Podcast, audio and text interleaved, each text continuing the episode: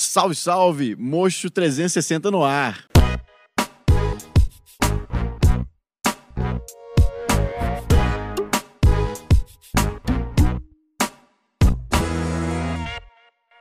Olá, pessoal. Tudo jóia? Mais um episódio do Mocho aqui.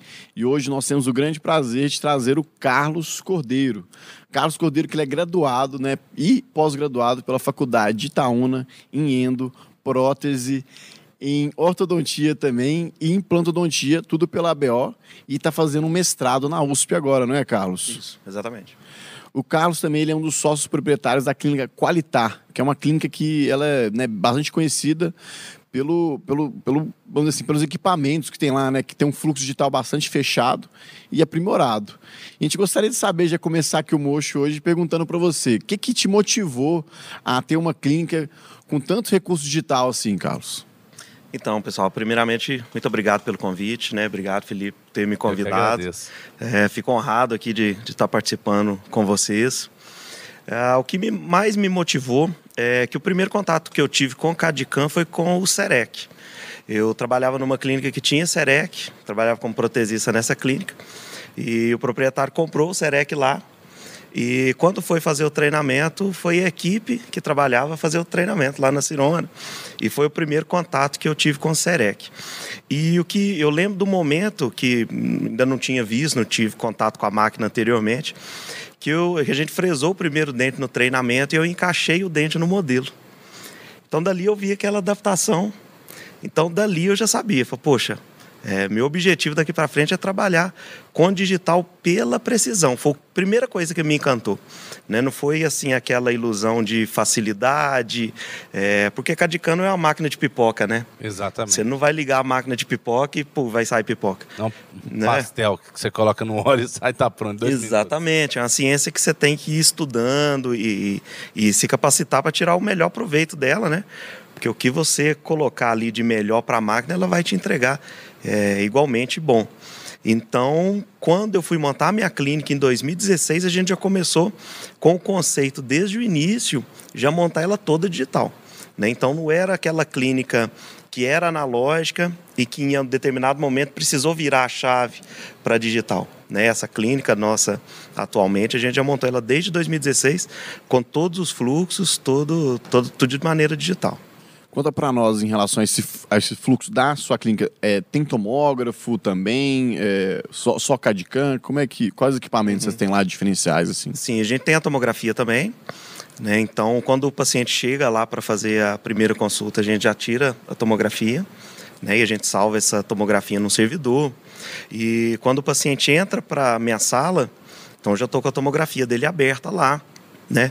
E engraçado até comentei com vocês em off aqui, que o que mais chama a atenção do paciente é a tomografia. Né? Durante muito tempo o pessoal ficava mais deslumbrado, assim, vendo o CAD-CAM, as máquinas funcionarem. Mas eu escuto de muito paciente, poxa, eu nunca cheguei numa clínica que tivesse um aparelho de tomografia e já fizesse todo o diagnóstico, né? Porque a nossa intenção ali sempre foi entregar um fluxo é, rápido, mas de ponta a ponta. Não adiantava, no, no, nosso ponto de vista ali, meu, do Folker, da Daisy, é, entregar um fluxo que era rápido na execução, mas lento em diagnóstico. Né? É, então, assim, a boa parte lá dos nossos pacientes nos procuram como diferencial de, de entrega rápida né? Do, dos trabalhos dentro dos limites possíveis. Né?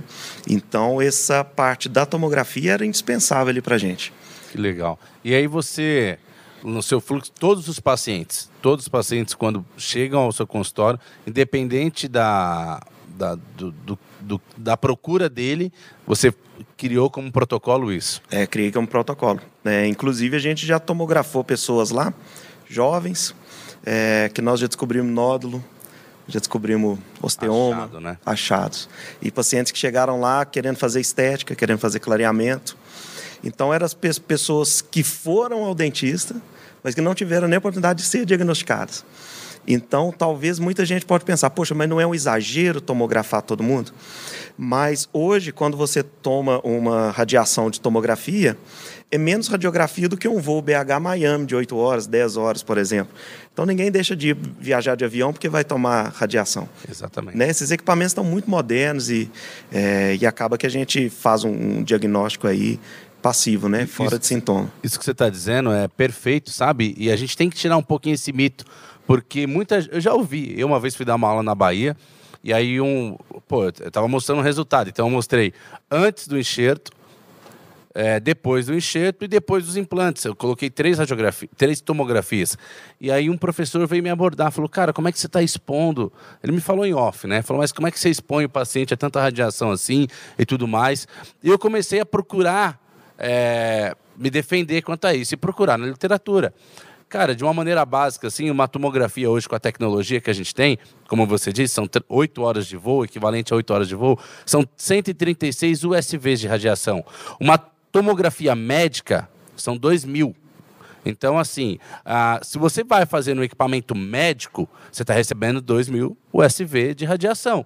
Agora, nos equipamentos odontológicos, que tem uma radiação menor, né, é, cara, é, é um voo. Né? Você pega aí o Eduardo, milionário, toda, cada seis meses ele está tomando radiação para ir, outra para voltar. Pois é. Não, e eu, eu tive uma paciente que ela era filha de uma médica, e acho que por isso, por a, radiação da tomografia médica ser maior, ela questionou, não, por que fazer uma tomografia na minha mãe por causa de um dente? Eu falei, não, mas a tomografia que a gente vai fazer aqui, e, e se ter exatamente esse, esse relato sobre uma viagem, você ir para os Estados Unidos e voltar para Disney, e vai ser menos radiação se brincar. É. E, e a vantagem da tomografia é que vocês mesmos lá, vocês fazem também os, os, os, os guias digitais cirúrgicos ou não? É, lá a gente procura trabalhar sempre com a cirurgia guiada. Então, o implante hoje a gente já trabalha 100%. É, alguns casos de periodontia, a gente faz alguns guias periodontais. E a gente coloca realmente o, o tomógrafo profissional como uma ferramenta de CAD-CAM, não só como diagnóstico, né?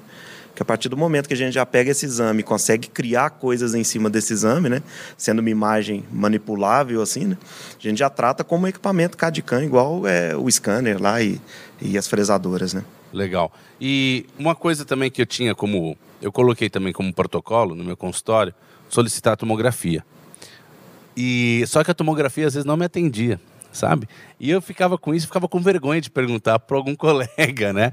E aí eu tenho amizade com o Vinícius, perguntei, cara, Vinícius, tem hora que a tomografia só não me atende. Ele falou, é natural que não vai te atender, porque tem artefato e tudo mais. Então nada melhor que um bom periapical também, Exato, né? é. Então você também faz tomada periapical lá, você Fazemos. Quando precisa realmente de um artefato em alguma área que a gente está com dúvida, é, esse equipamento agora a gente até trocou a tomografia recentemente. A gente tinha um ortofóssil, colocamos agora o Axios, né, esse modelo novo da, da Dentsply Cirone. Então é um tomógrafo que ele, além disso, ele faz periapical, faz panorâmica, é, radiografias de, de côndilo. Então dentro dessa tomada radiográfica a gente consegue fazer para várias utilidades aí o exame. Né? Olha que legal. Bite wing, E. fazer bite wing no tomógrafo. Pois é. É, que sensacional isso. Como é que chama o equipamento? Axios. Caramba, eu não, eu não sabia. Que, que novidade, novidade aí pra galera. 3 em 1, esse é o 10 em 1, né? Tudo. E a gente vê que, por exemplo, você tem tudo isso, mas a gente vê que, por exemplo, para fazer um guia, você tem que sair do mocho e ir lá projetar esse guia. Lá na sua clínica, você tem alguém que faz. É terceirizado ou você mesmo que pega esses casos, desenha? Sim. É, a gente levou toda a estrutura de produção lá para dentro. Hoje a gente tem três estagiários que são estudantes de odontologia, né? a Lauren, o Lucas e o Anderson. Então, eles cuidam dessa parte de desenho de guia, é, união das imagens, STL com DICOM. Eu entro no momento da validação do posicionamento do implante, faço isso, em seguida volta para eles fazer o desenho do guia, a impressão 3D ou a fresagem desse guia. Então, dentro do meu fluxo ali, é, é- é bom para mim, eu tenho a ajuda deles, ajuda preciosa, e é bom para eles também, porque eles estão tendo contato com uma tecnologia que eles não vão ter na faculdade, a princípio, né? É, então, a gente faz assim, os estagiários ajudam a gente muito lá no fluxo. Legal. Uma pergunta, aí é para eu aprender também, né? Eu tenho essa mesma questão, é, de eu gosto de trabalhar com a cirurgia guiada, mas eu tenho um pouco de, de dificuldade em transmitir isso para alguém, principalmente para o estagiário. Eu tento transmitir isso para o meu estagiário, mas ainda tem uma, uma curva quanto a isso. É, como é que você fez para conseguir a colocar isso, aplicar isso, porque isso é muito novo para todo mundo. Então, o cara que está fazendo graduação, ele não tem contato nenhum. Hoje, quiçá, no último módulo do curso, vai um laboratório parceiro e ele conhece um scanner, olhe lá. Uhum. Então, como é que você fez para treinar? Você mesmo treinou? Você mandou ele para fazer algum uhum. curso? Não, eu mesmo treinei. Mas como a gente tem uh, o scanner da Cirona e o tomógrafo da Cirona, essa integração é mais fácil, né? Ah, legal. Então a gente já desenha o guia dentro do SEREC, então é muito mais fácil do que a gente usar um outro software onde a gente tem que manipular a malha. Hoje, que eles já estão mais experientes, eles já até conseguem trabalhar em softwares com diagnósticos, outros softwares, Blue Sky, né, que você precisa ter é, uma curva de aprendizado um pouquinho maior, eles já conseguem. Mas começaram lá no Galileus, que é bem, bem simples de mexer, né? E eles têm muita facilidade com a tecnologia, né? Ah, não, pessoal. Essa, essa geração agora, pô, eu fui ter contato com a informática em 2001. Né? Os caras já nasceram, já, já tem tudo isso aí, iPhone, é. iTudo, né? então eles já, já aprenderam rápido, são, são super dedicados e me facilitou muito o trabalho de passar para eles. Legal. Carlos, uma pergunta também. É, esse modelo de negócio, que é um modelo de negócio diferente do comum, uhum. né? Sim. Você é, você tem um parceiro e tudo mais, como você acabou de dizer, uhum. mas você tomou isso como base de, de, algum outro local ou você teve essa ideia inovadora e, e criou essa metodologia? Uhum. É, a ideia foi nossa mesmo, né? E a gente é, é, já tinha visto assim mais em IDS, é, algumas clínicas fora do Brasil. Nos né? Estados Unidos é muito comum clínica ter tomógrafo, ter CAD-CAM. Né? Então surgiu disso, de observação mesmo, de sonho. Né? E hoje investir em odontologia digital é, é bem mais simples do que quando a gente começou. Porque hoje você compra um Omnicam AF, por exemplo, ou um outro scanner de entrada, um Virtu Vivo, 60, 80, 90 mil, você já consegue comprar um scanner. Cara, se você for numa concessionária hoje, quanto que custa um Gol? É. Um Gol hoje custa 80 mil reais. Né? Antigamente você comprava um scanner preço de um Porsche. Hoje você entra na odontologia digital e investir no preço de um Gol. Então, se você tem o scanner e monta um fluxo de softwares gratuitos, você já consegue trabalhar boa parte da odontologia digital, né? Uma impressora? Uma impressora é. 3D, exatamente. Você hoje, uma impressora, a gente fala, estava conversando até pouco tempo até, a gente tem exemplos de amigos nossos que compraram por 300. Exato. Aí eu lembro que, ah, agora barateou. Quanto? 150. Agora, por 3 mil reais, você consegue comprar uma honesta. Você compra uma impressora honesta hum. que você consegue. Eu estava falando isso com meus alunos esses dias. Cara, encerar um dente é difícil demais manualmente. No software, cara, é, é muito mais fácil.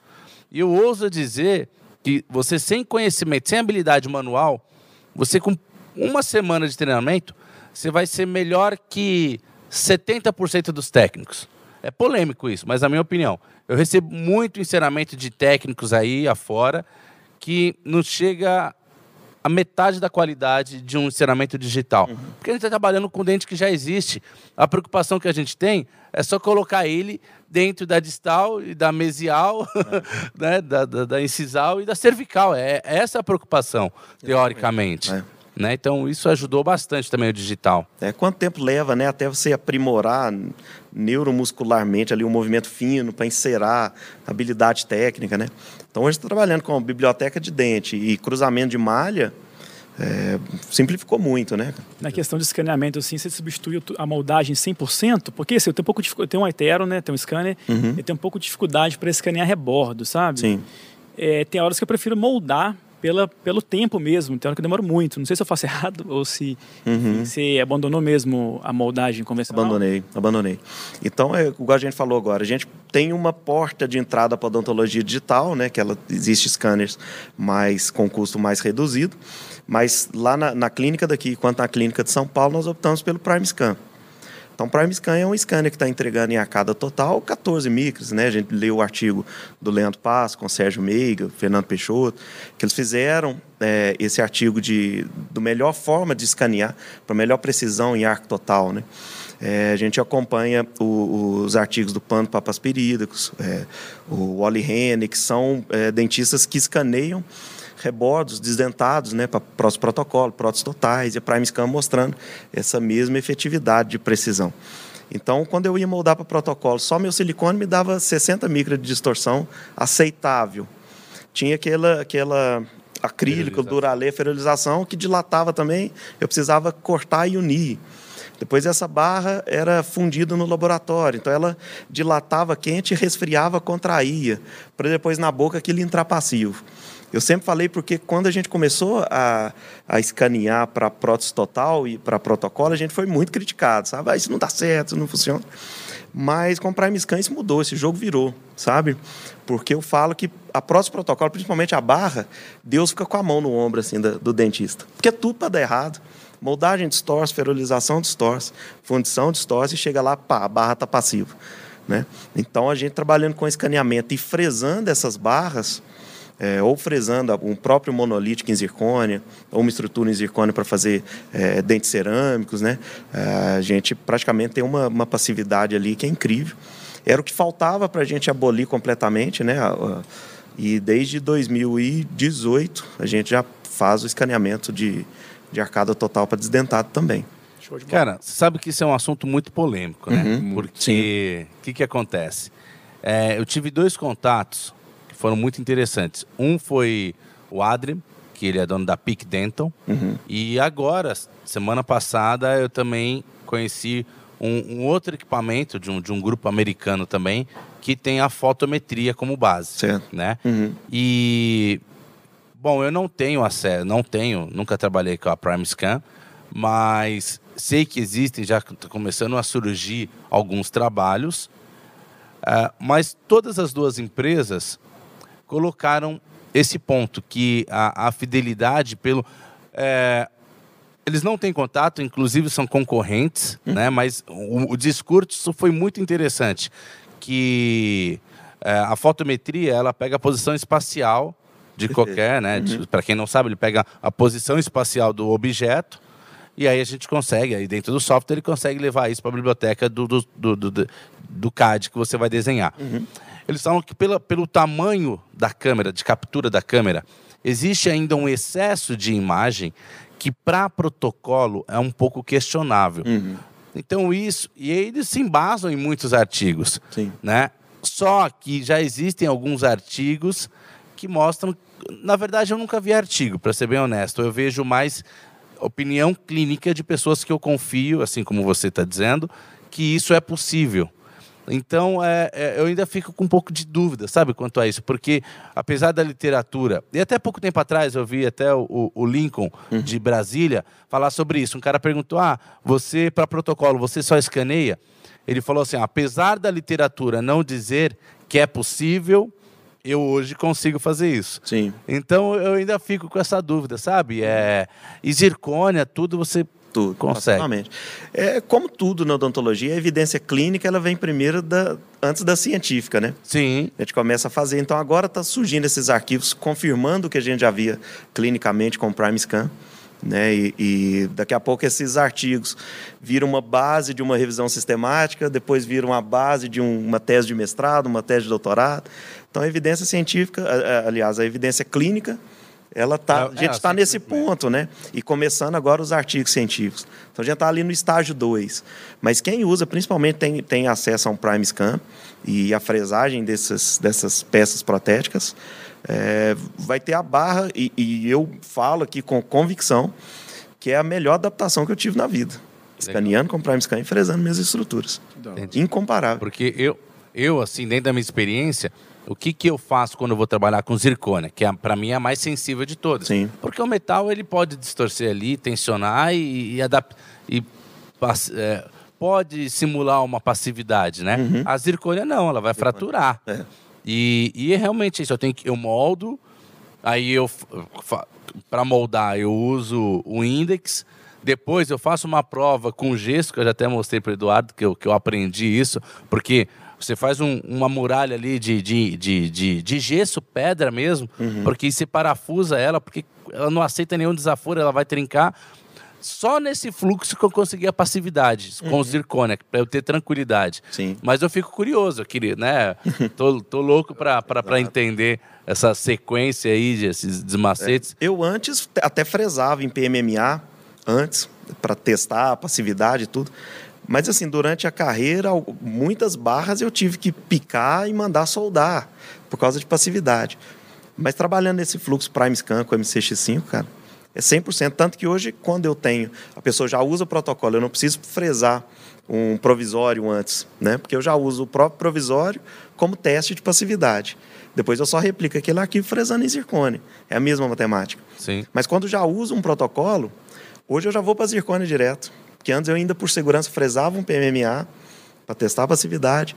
Mas a, a, os resultados que a gente tem encontrado lá são tão confiáveis clinicamente, cara, que eu já vou direto para zircone, passividade, tanto clínica e, e radio, radiograficamente.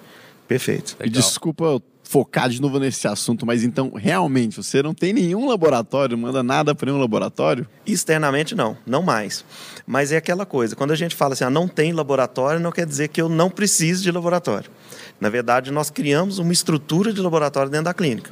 Ah. Né, então, ali nós colocamos as impressoras 3D, é, onde a gente faz, inclusive, a impressão dos modelos, hoje a gente fabrica nossos alinhadores, nossa estrutura ali para é, aplicação, caracterização desses protocolos em zircônia. Então, seu laboratório, a gente só não tem essa demanda mais de enviar Entendi. esse trâmite. Mas a mas gente faz... tem um técnico lá, então. Não, até os próprios estagiários eles Olha tomam conta disso. É. Que legal. É, Milenada é fera. A curva, então, é menor? A curva é menor, sem dúvida. Hoje, mesmo para escanear um desdentado, a curva é menor do que para moldar, né? Uma boa moldagem, tudo, é, uma boa parceria com o laboratório. Né? Essa curva, acho que é, por mais que você precisa entrar de cabeça no digital, porque a maior parte do trabalho vai ficar sobre a sua responsabilidade, na sua mão, né? Mas é, é você não consegue tirar o laboratório da sua vida, porque mesmo que você coloque uma fresadora de quatro eixos, ela está fazendo o trabalho de um laboratório. Né? Um laboratório que veio reduzido ou virou máquina, mas o laboratório continua ali, a gente continua dando glaze, continua maquiando e fazendo isso tudo. Né? Eu só não envio externamente mais. A gente trouxe o Clélio aqui, né? Ele falou, não, que o dentista achou que ia comprar a, a maquininha dele lá, a fresadora, e ia se livrar do laboratório, mas acaba que não tem como, né? Você ainda acha é. sobre isso também ou não? É é porque maquiar, são, são, são vários modelos de negócio. Exato. Então, a grande maioria dos modelos de negócio, vamos dizer assim, de formatação de modelo, de, de, de, de, de, de fluxo, o cara faz o quê? Ele compra um scanner, uma fresadora, e aí a, ou ele se iludiu, ou a empresa iludiu ele, que aquilo vai resolver o problema dele.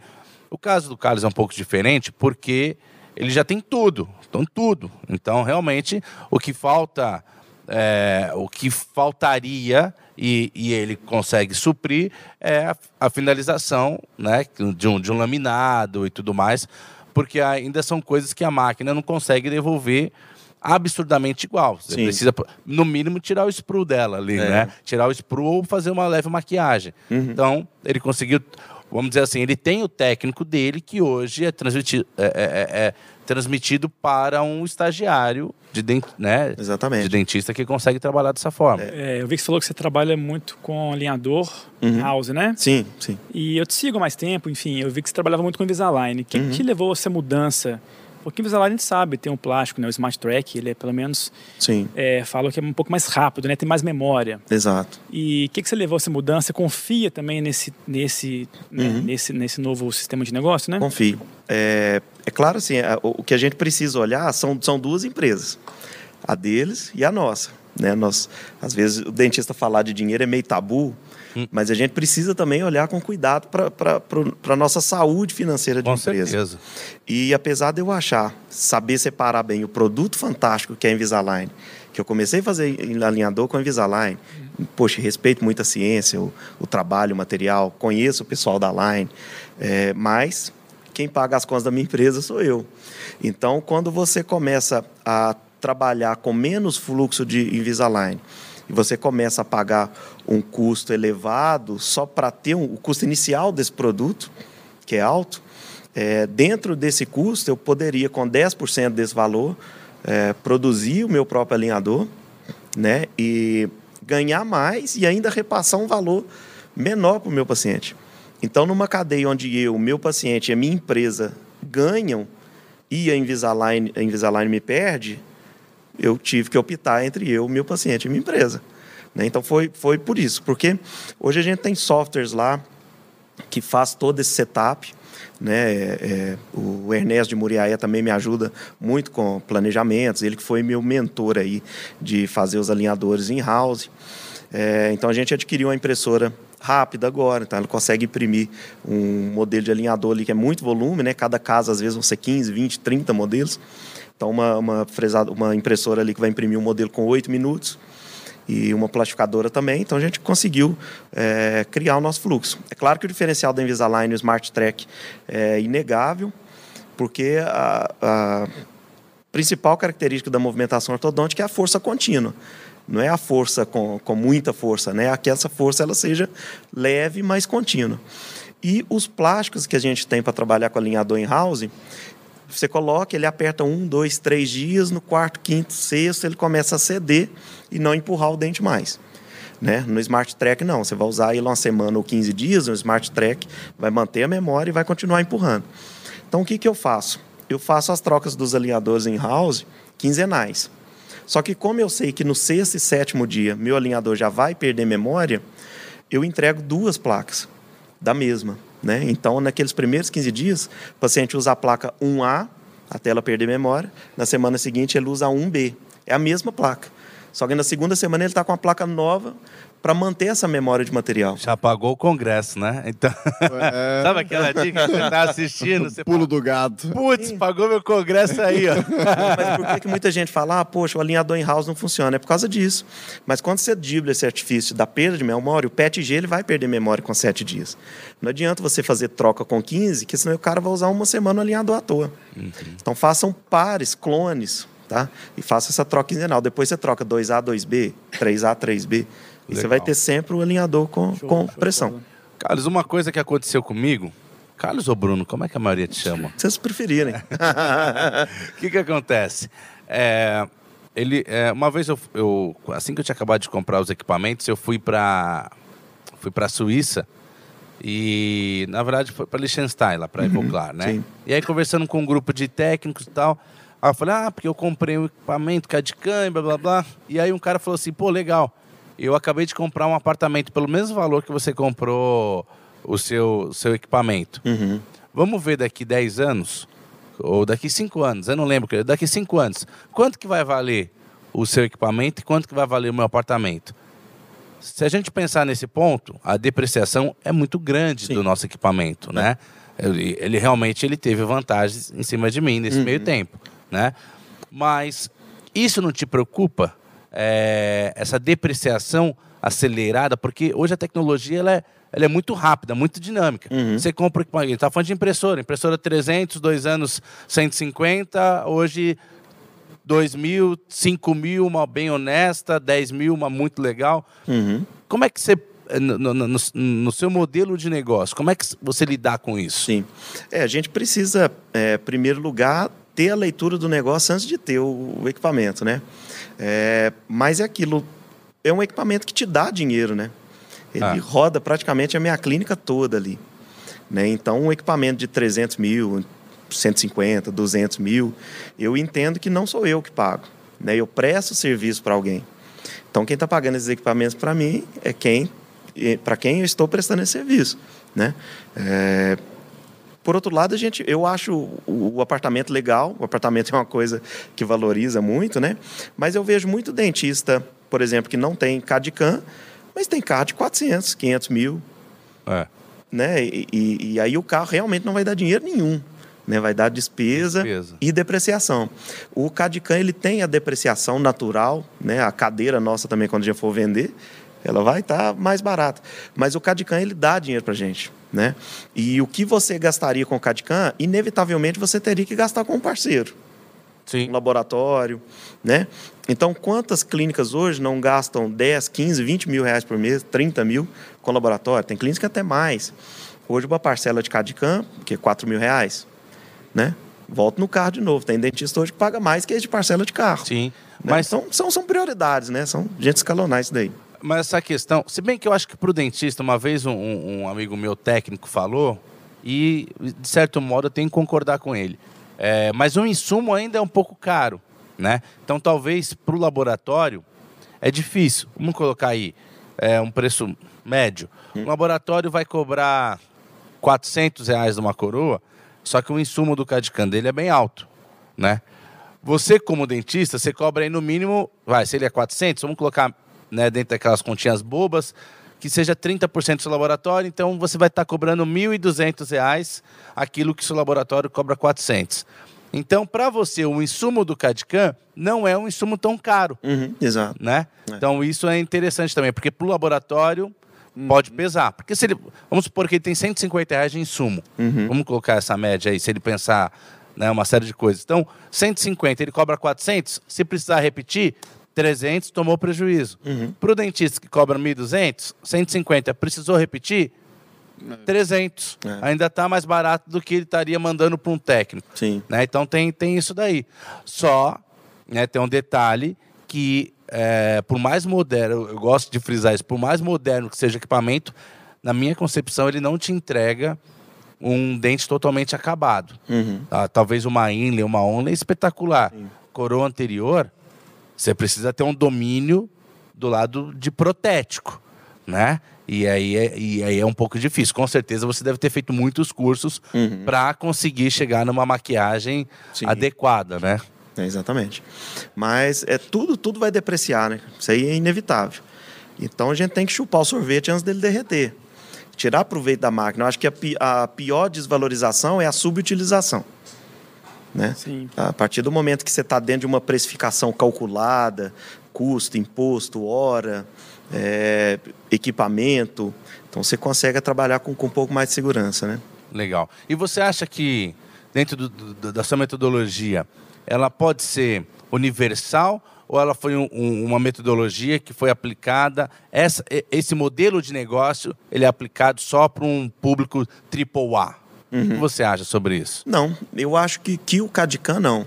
Talvez um fluxo como estrutura, talvez sim, né? Porque dependendo de uma região, se você monta uma clínica muito bem estruturada, você acaba assustando as pessoas, por incrível que pareça. A pessoa, poxa, eu não vou entrar nessa clínica porque não é para mim.